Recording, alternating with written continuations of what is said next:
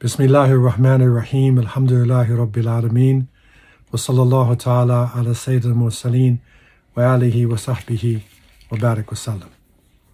Alhamdulillah, in our Ramadan reminders, we have reached the 21st section of the Quran. And uh, this mighty section uh, includes parts of Surah Ankabut, the spider, Surah Al Rum, about Rome, Surah Luqman, Surah Sajda, and parts of Surah Al-Ahzab. It is packed with information. It would take 10 sessions to start to do justice to this. But in taking, extracting some of the gems out of these chapters, they are basically Mekkiya. And so they are revealed in a Meccan uh, type of environment. And Surah Al Ankabut uh, takes its name from the parable of the spider. Uh, and that is the famous verse on number 41. And this chapter emphasizes the trials and the tribulations that the believers would go through, but that these trials, this fitan, would, would produce steadfast people, and it would show those who are weak from those who are really serious. And so references are made throughout these chapters to the previous nations, to how they denied the truth and how they were destroyed. But clearly in Surah Ankabut, the Quran stands as a miracle in itself. And this is crucial because in the early part of Islam, as it was being uh, developed in the Meccan period, the Quran, being a linguistic revelation, uh, brought miracles and clearly showed to Quraysh and will continue to show to the day of resurrection how important this book is. So in verse 41, Allah subhanahu wa ta'ala is telling us, مثل الذين اتخذوا من دون الله أولياء كمثل العنكبوت اتخذت بيتا وإن أوهن البيوت لبيت العنكبوت لو كانوا يعلمون Allah tells us the parable of those who take guardians besides Allah is as the story or the parable of the spider that makes for itself a dwelling. And surely the frailest, the weakest house is the spider's house, if they but knew. And so the word auhan is being used, and that refers to feebleness and, and, and weakness. What is interesting about this verse is that the spider's house, in terms of its design, um, in terms of the materials being used in it, is not weak. It's actually miraculous in terms of how it is set up. It is perfectly made to catch insects. And the spider web is considered to be like biosteel. And um, it is so powerful that if you had a 30 centimeter rope made or cable made of this material, it would hold 150 cars. Now think about the strength of this. And so it's not in the design. But what it is, is that the house is frail because it is not able to protect you.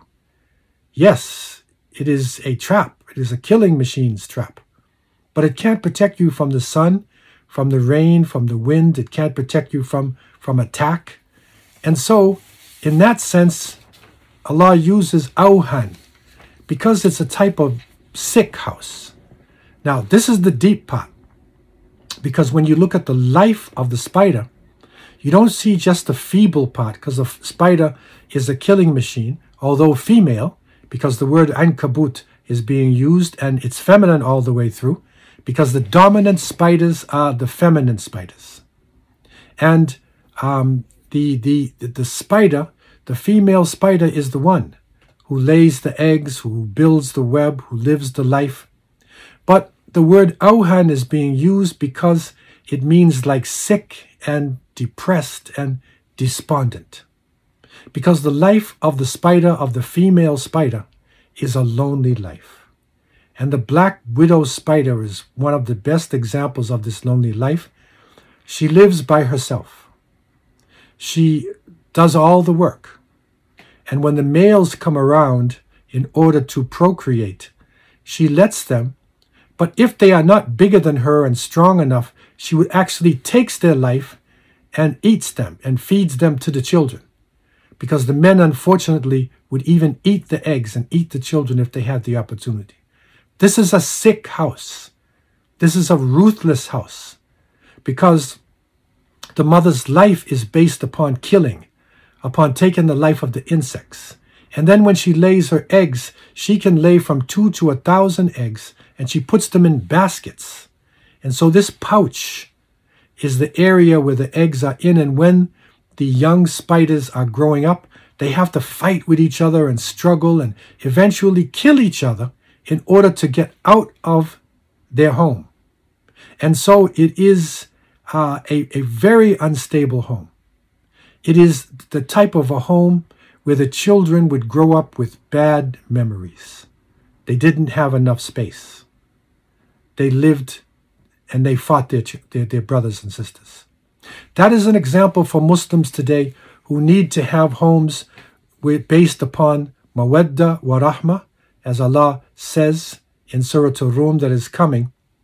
And the marriage should be an opening, it should be a source of peace for the family, for the children, and the whole of the society.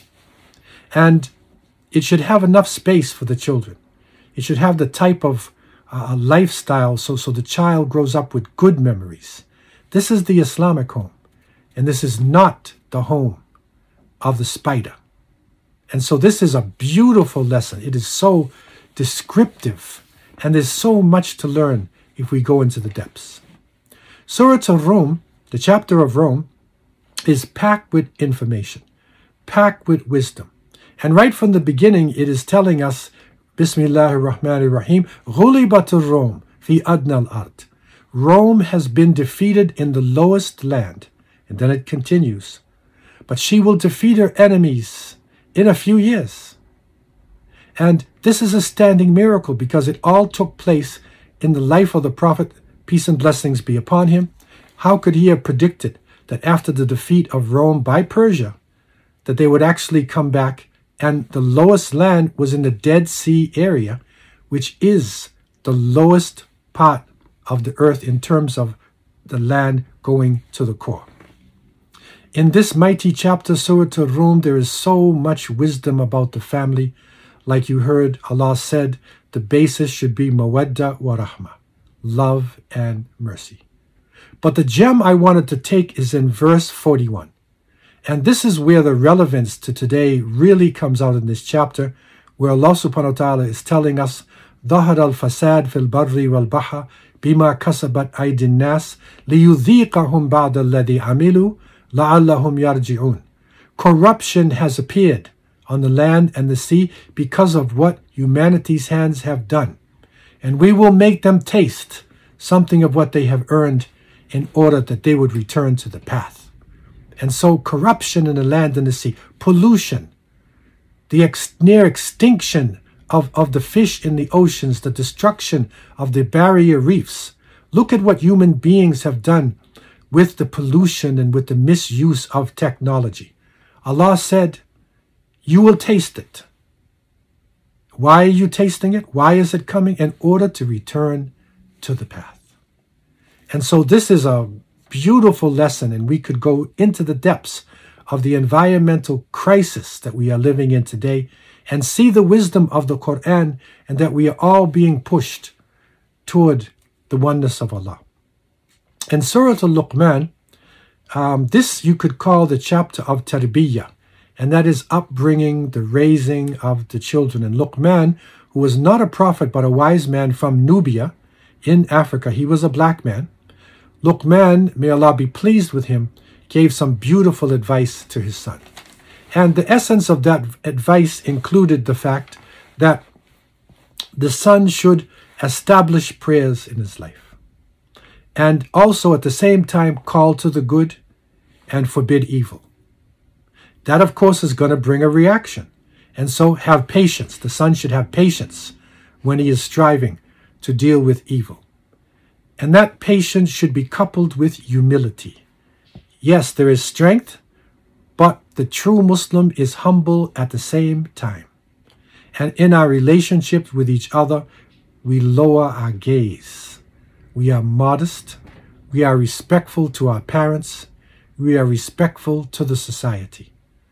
These are some of the beautiful gems of wisdom coming out of these verses. We need to ponder on this and we need to think about the condition of Muslim homes and the world in terms of the relationship of male to female, the relationships of society.